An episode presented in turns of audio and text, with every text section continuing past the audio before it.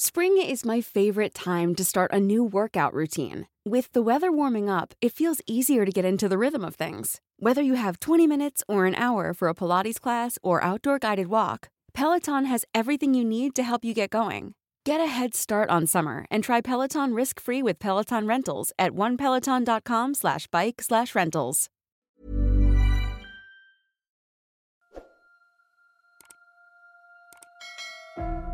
Babae sa Banyo.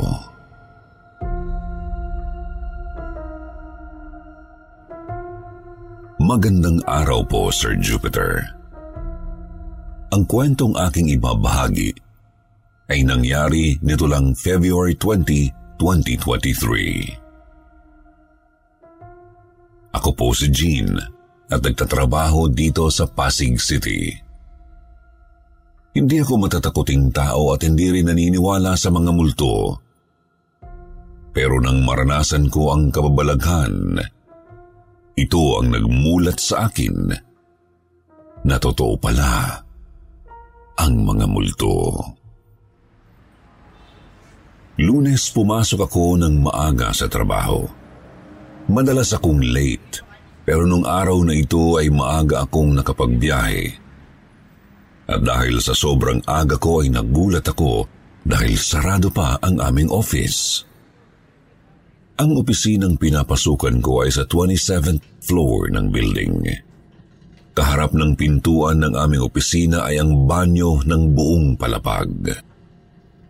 Habang hinihintay ko ang katrabaho kong itatago ko lang sa pangalang Kiera, siya kasi ang magbubukas ng pinto. Naisipan kong pumasok ng banyo upang ayusin ang buhok ko at makapag-makeup kahit papaano. Nasa tapat na ako ng banyo nang may narinig akong nag-flash, kaya ako napahinto. Inisip kong hintayin na lang na lumabas ang tao bago ako pumasok sa loob para mag-makeup. Mainam kasing mag-isa sa loob ng banyo para makabuelo at makapag-selfie ng maayos sa harap ng malaking salamin. Pero lumipas na ang sampung minuto ay wala pa rin lumalabas. Sa isip ko ay baka nag-aayos din siya ng sarili sa loob. Nagsisidatingan na ang mga katrabaho ko pati na rin ang magbubukas ng pinto kaya nagpasya na akong pumasok sa loob ng banyo. Pagpasok ko, laking gulat ko na ang tatlong cubicle ay bukas at walang tao. Maliit lang naman ang C R kung kaya't pagpasok ay makikita na agad kung may tao o wala.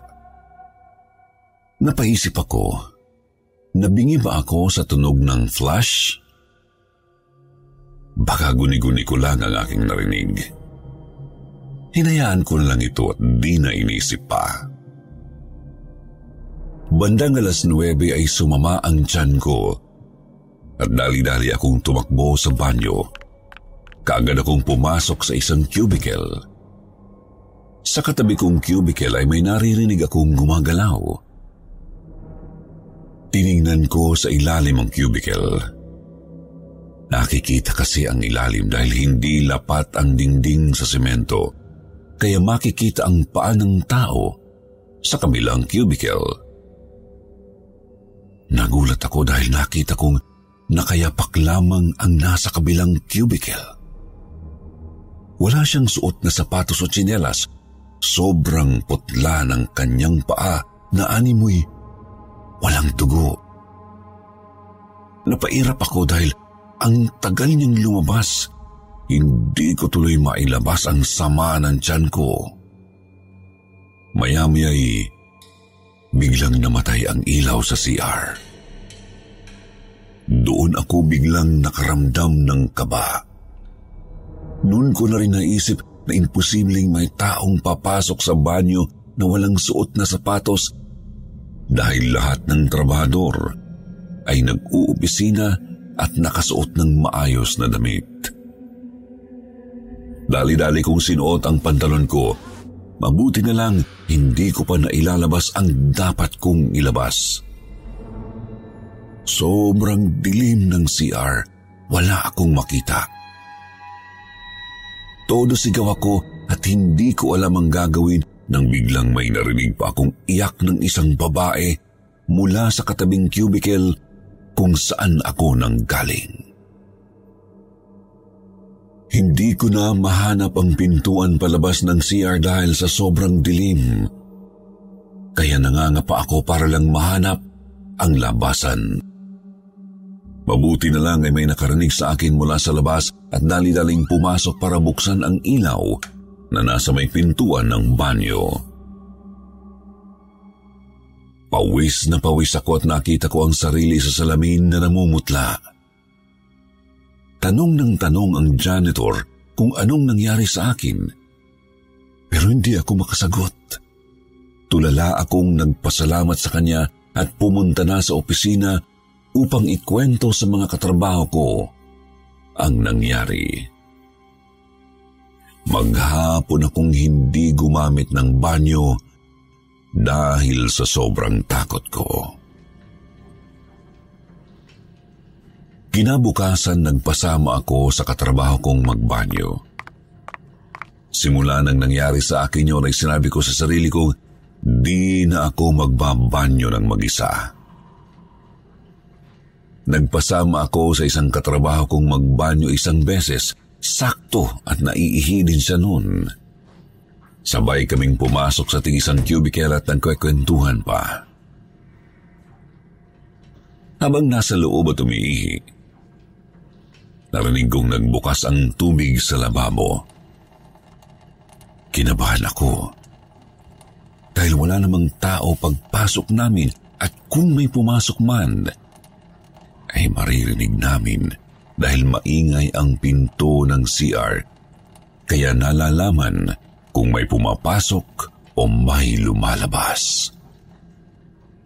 Kinabahan na ako at ayoko bang takutin ang kasama ko pero naglakas na ako ng loob na tanungin siya kung narinig niya ba ang narinig ko. Pagkasabi niya ng oo, dahan-dahan akong lumabas upang tingnan. Laking gulat ko nang makita kong may babaeng nakaputi na mahaba ang buhok ang nasa harapan ng lababo habang nakabukas ang tubig. Nanlaki ang mga mata ko nang dahan-dahan sang tumingin sa akin at ngumisi. Nanlaki ang mga mata ko at di na makagalaw sa pwesto ko. Narinig ko na lang ang sigaw ng kasama ko at doon ako natauhan. Dali-dali kaming nagtatakbo palabas ng banyo. Doon ay di na namin napigilan na magsumbong sa management ng building.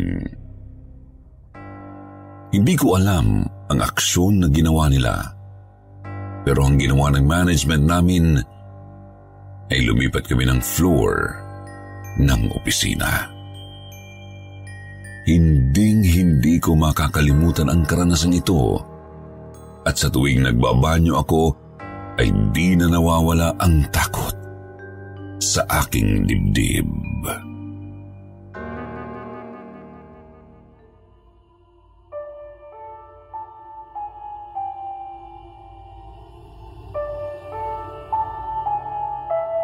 Multong si Hilda.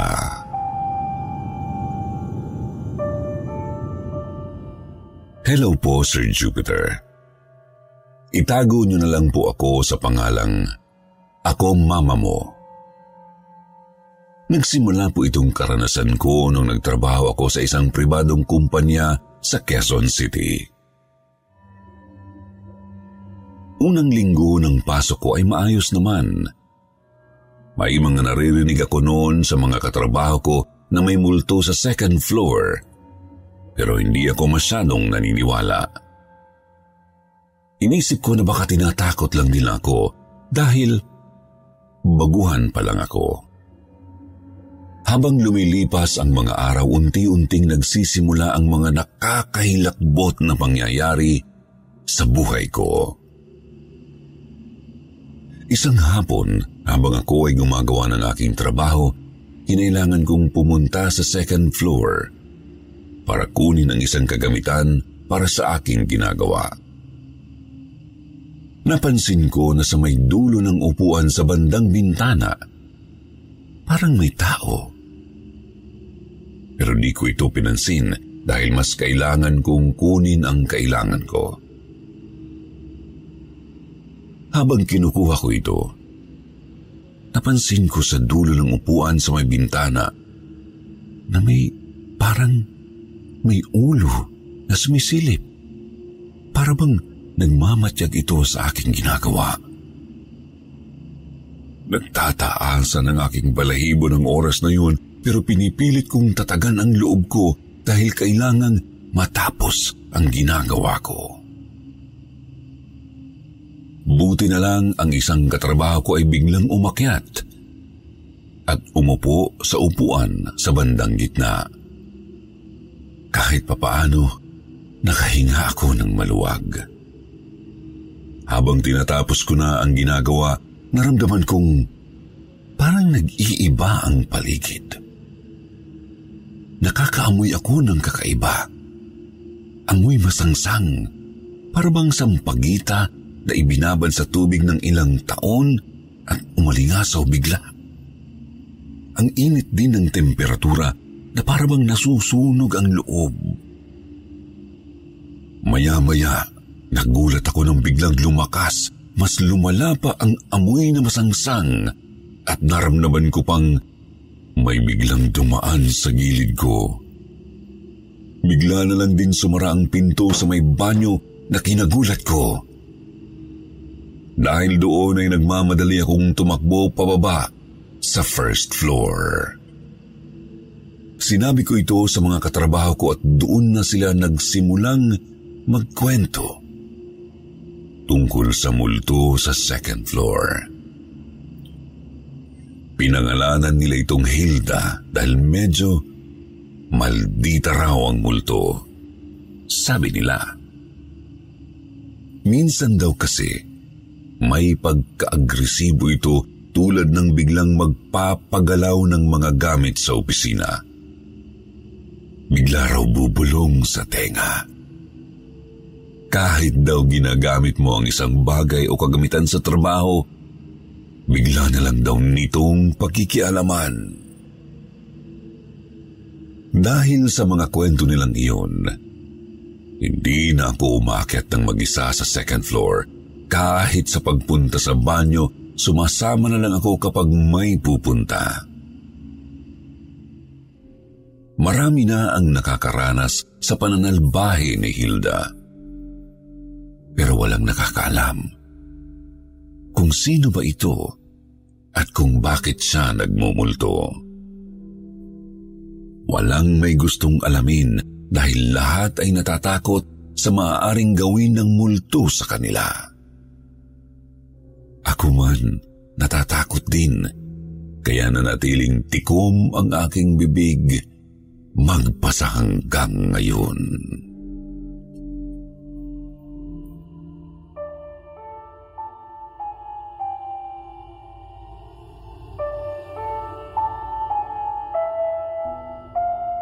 Public Toilet. Hello po, Sir Jupiter. Ako po si Louie. Gusto ko lang pong ikwento ang tungkol sa karanasan ko sa isang public toilet sa lugar namin. Isang beses po kasi nagkaproblema ang banyo namin, kaya hindi namin magamit ng ilang araw dahil pinapaayos ito. Ang bahay namin ay malapit lang sa public market. Mayroon ditong public toilet.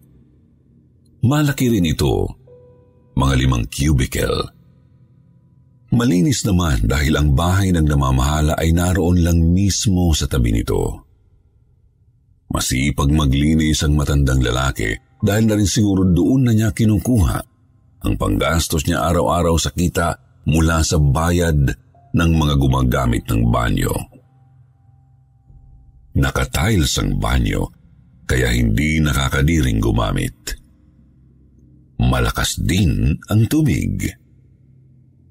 Dahil malapit lang kami, walking distance lang, kinausap ko si Manong kung pwede akong doon muna gumamit ng banyo habang hindi pa ayos ang nasa bahay namin. Pumayag naman siya dahil nga raw public toilet ito at pwede naman akong gumamit basta magbabayad. Lahat na ay doon. If you thought the only way to get a more defined jawline with natural-looking results was through surgery, think again. Juvederm Volux X C is a non-surgical injectable gel filler that improves moderate to severe loss of jawline definition and can help you achieve natural-looking results with little downtime. Even better, this improved definition lasts up to one year with optimal treatment. No maintenance required. Improve jawline definition for a smooth, sculpted look with Juvederm Volux X C. For important safety information and to find a licensed specialist, visit Juvederm dot com. That's J U V E D E R M dot com. Not for people with severe allergic reactions, allergies to lidocaine, or the proteins used in Juvederm. Common side effects include injection site redness, swelling, pain, tenderness, firmness, lumps, bumps, bruising, discoloration, or itching. There's a risk of unintentional injection into a blood vessel, which can cause vision abnormalities, blindness, stroke, temporary scabs, or scarring. Talk to a licensed specialist to find out if it's right for you. Spring is my favorite time to start a new workout routine. With the weather warming up, it feels easier to get into the rhythm of things. Whether you have twenty minutes or an hour for a Pilates class or outdoor guided walk, Peloton has everything you need to help you get going. Get a head start on summer and try Peloton risk-free with Peloton Rentals at one peloton dot com slash bike slash rentals. Un ko ginagawa pati ang maligo. Pati rin ang buong pamilya ko, doon din nagbabanyo pansamantala dahil mas malapit nga kaysa pumunta sa mga kaibigan. Akala ko ay ayos ang banyo na yun. Pero hindi pala. Madaling araw nang pumunta ako para maligo. Gising na rin si Manong na tagabantay. Binati ko pa siya at inabutan ng isang sachet na kape, pakonsuelo ko sa kanya kasi umaga na nga. Alam kong mahilig siya sa kape at hindi siya makakatanggi. Pagkaabot ko sa kanya ay tinanong pa niya ako kung ano raw ang gagawin ko. Sabi ko, maliligo lang ako. Ayaw ko kasing maligo kapag marami na ang tao sa palengke, lalong ayaw ko kapag maliwanag na. Sakripisyo lang talaga ng kaunti. Binira pa niya ako na malamig daw ang tubig kapag ganoong oras, baka umatras ako. Medyo niyabangan ko pa ng konti. Ang sabi ko, ayos lang yun para naman mabawasan ang hotness ko. Tinawanan naman niya yung joke ko. Dumiretso na ako sa loob ng banyo. Pinili ko yung pinakadulo kasi walang masyadong gumagamit noon. Napansin ko lang. Sa limang cubicle kasi, yun ang hindi gaanong luma kong titingnan. Kaya nasabi kong hindi madalas nagagamit. Yung pintura kasi doon ay maganda pa at hindi pagasgas o bungi ang bowl. Yun na lagi ang ginagamit kong cubicle. Natutuwa pa ako kasi pakiramdam ko, nakasolo ako ng isang cubicle. Habang naliligo ako, napapatalon pa ako kasi nga tama si Manong, malamig nga ang tubig. Nung nagsasabon na ako ng katawan ko, isinara ko muna ang gripo kasi puno na yung timba ng tubig. Narinig ko na may isang cubicle na bukas ang gripo. Naisip ko na may nagbanyo. Baka isa sa mga tindero sa palengke o kaya ay si Manong. Hinayaan ko na lang. Dahil nga pala public toilet ito, wala nang pinto dahil nasira na at hindi na pinalitan. Kaya hindi maririnig kung may pumasok o lumabas. Malalaman mo lang kapag may nagsara o bukas ng pinto ng cubicle. Pero naisip ko, wala akong narinig na nagsara ng cubicle kaya nagtataka ako kung sino ang naroon sa kabila at nagbukas ng gripo. Ilang minuto na at hindi pa rin pinapatay ang gripo hanggang sa narinig kong umaapaw na ang tumig. Lahat ng pagnita ng dingding sa bawat cubicle ay hindi nakasagad sa sahig kaya kapag umagos o umapaw ang tubig sa isang cubicle, napupunta yon sa ginagamit kong cubicle dahil ito ang pinakadulo at ito rin ang pinakamababa. Medyo bumabaha na sa ginagamit kong cubicle kaya nainis na ako at kinausap yung nasa kabila na isara yung gripo niya kasi sayang kako ang tubig. Pero walang sumasagot sa akin. Nagtataka ako bakit walang sumasagot. Nagtapis ako ng tuwalya at pinuntahan yung kabilang cubicle para katukin. Pero nakabukas ang pinto. Nagtataka pa ako kasi paglapit ko, hindi nakabukas ang gripo at hindi rin umapaw ang tubig sa timba. Sinilip ko at talagang kaunti lang ang laman ng timba doon. Tiningnan ko pa ang ibang cubicle at lahat yun walang tao. Lahat hindi puno ng tubig ang timba. At walang nakabukas ng gripo. Hindi naman ako natakot noon. Pero bigla akong nagulat nang sa cubicle na ginagamit ko naman, bumukas ang gripo. Dali-dali akong pumunta dahil umaapaw na ang tubig. Kapag nalaman kasi yun ni Manong, tiyak pagagalitan ako. Pero pagpasok ko sa cubicle, ganun pa rin yun nang iwan ko. Maliban sa sabon ko na nahulog na sa sahig na hindi ko alam kung paano nangyari dahil alam kong hindi yon nahulog. Hinayaan ko na lang para hindi ko takutin ang sarili ko. Dinampot ko ang sabon at nagulat ako nang may kamay na humawak sa akin kaya lalo kong nabitawan ang sabon at tumalsik sa kabilang cubicle. Nagdadalawang isip na akong kunin yun doon pero bigla na lang tumalsik ang sabon ko papunta sa akin na parang inihagis talaga. Tumama pa ito sa aking binti. Nagmadali akong maligo. Hindi ko na pinulot ang sabon ko. Pagkatapos kong maligo ay dali-dali akong lumabas at walang lingon-lingon na umuwi ng bahay. Mula noon, hindi na ako pumupunta doon kapag madaling araw.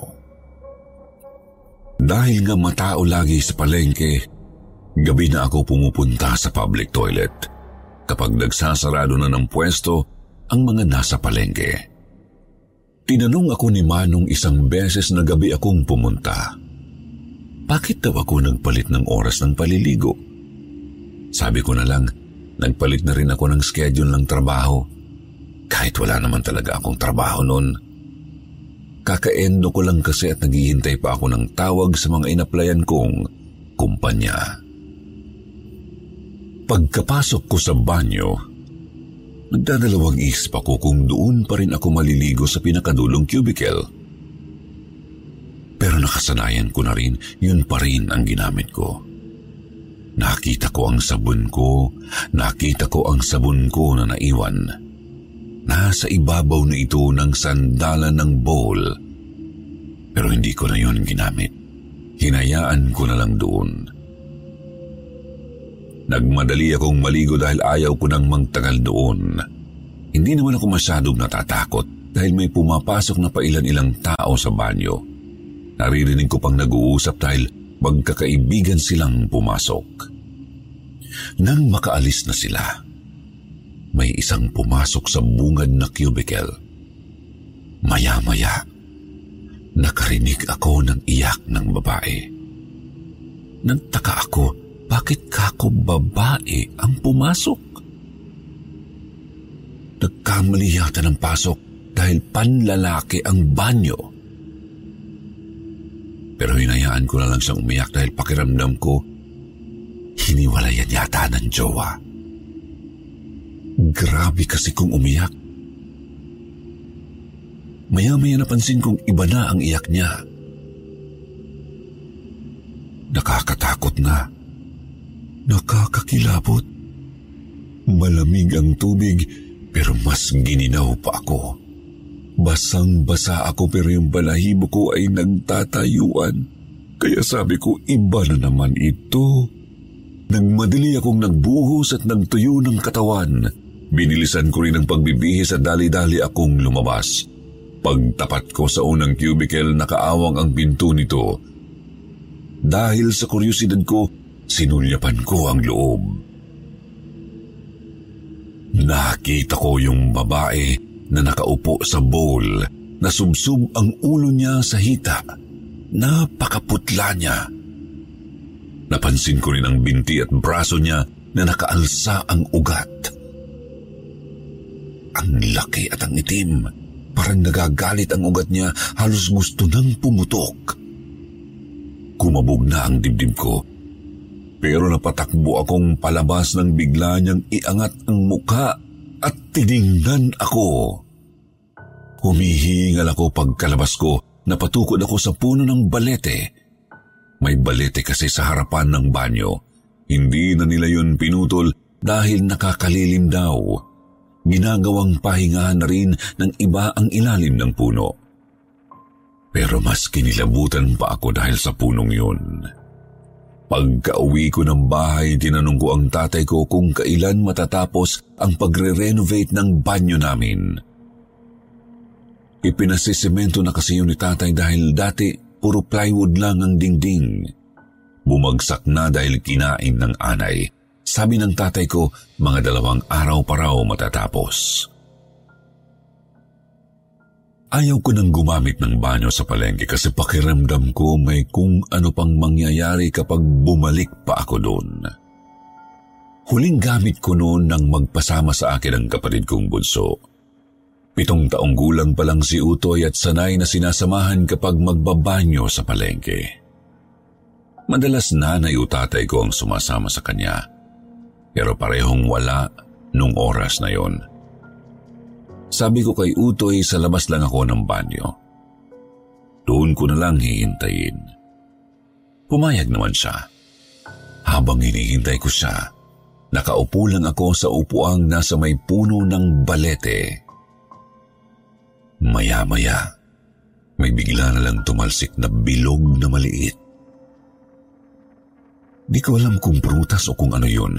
Kasing laki ng aratilis pero hindi bunga ng punong iyon kasi matigas at dark green ang kulay. Maya-maya may tumalsik ulit. Tumingala ako kasi di ko alam kung sa puno ba ng balete nang gagaling. Kaso wala naman akong nakikitang ganoong bunga ang balete. Puro dahon lang. Nagtataka na ako kasi pakiramdam ko binabato na ako. Tumayo na ako at naglakad-lakad na lang habang hinihintay si Utoy. Maya-maya narinig ko si Utoy na sumigaw sa loob ng banyo. Bigla akong napatakbo. Pinagbubuksan ko ang lahat ng cubicle kasi hinahanap ko siya. Pagbukas ko doon sa isang cubicle, napatulala ako dahil nandoon yung babaeng nakita ko. Nakaupo uli siya sa bowl at galit na nakatingin sa akin. Pagkatapos biglang nagsara ng malakas yung pinto ng cubicle, hindi ko alam kung tatakbo na ba akong palabas o hahaglapin ko pa ang kapatid ko. Pero hinagilap ko siya. Nagtataka ako kasi wala siya sa loob ng banyo. Tapos, narinig ko siyang tinawag ako. Nasa labas na siya. Dali-dali akong lumabas at hinatak ko na siyang paalis. Tinanong ko pa siya habang naglalakad kami kung paano siyang nakalabas ng banyo nang hindi ko namamalayan. Ang sabi niya nakalabas na raw siya at tinatawag ako pero bigla raw akong tumakbo papasok ng banyo. Nagtataka raw siya kaya binalikan niya ako noon. Nakailang tawag na daw siya sa akin pero hindi ko raw siya pinapansin at pinagbubuksan ko ang pinto ng mga cubicle. Takang-taka ako sa nangyari. At magmula noon, hindi na talaga ako nagpunta pa ng banyong yon. Kahit nasa kabilang kanto pa ang bahay ng barkada ko, nagtsatsaga akong maglakad para lang makigamit ng banyo. Natapos na rin ang banyo namin at sa wakas hindi na ako nakikigamit ng banyo ng iba dahil sobrang hirap. Lalo na kapag pakiramdam mo ay may ibang ayaw kang paggamitin nito. Nagtataka rin ako kay Manong dahil sa tagal na niyang nagbabantay sa banyo sa palengke. Wala siyang naikwento na tungkol sa kababalaghan doon. Ayaw ko namang magtanong dahil ayaw ko na rin malaman ng iba na kakaiba ang banyong yon. Baka matakot ang mga taong gumagamit. Kasi naisip ko, baka sa akin lang yun ganun.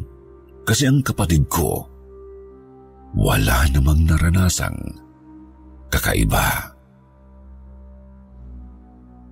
Nasubukan niyo na bang gumamit ng banyo sa isang palengke o kahit sa anong public toilet?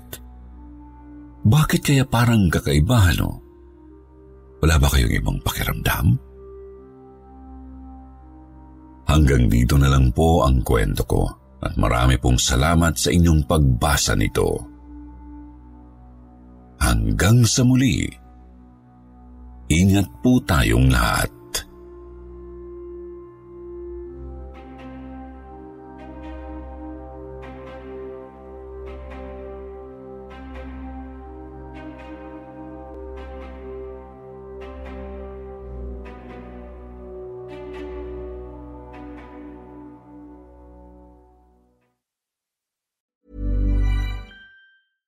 Hello, this is Danny Pellegrino, host of the Everything Iconic podcast, and I'm here to tell you all about Splash Refresher, because hydration is mandatory, but boring is not. Now, I love my water, but if I don't spice it up, I'm not going to finish what I took out of the fridge. That's why I love my Splash Refresher, which is flavorful, delicious, bright, hydrating, and zero calories. The wild berry flavor is my fave. No, wait, is the pineapple mango flavor my fave? You know what? All five craveable Splash Refresher flavors are my fave because they're so delicious. So get hydrated and enjoy it with Splash Refresher.